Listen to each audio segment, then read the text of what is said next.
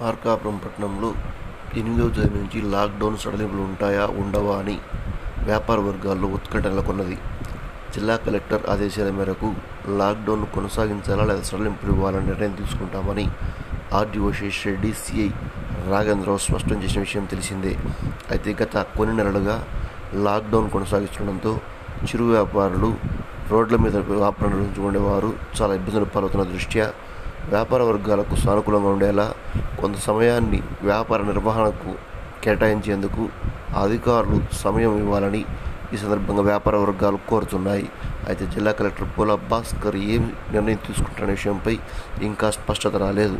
ఆయన ఇచ్చే ఆదేశాల మేరకు ఈ నిర్ణయం అమల్లో ఉంటుందని సిఐ రాఘవేంద్రరావు స్పష్టం చేశారు.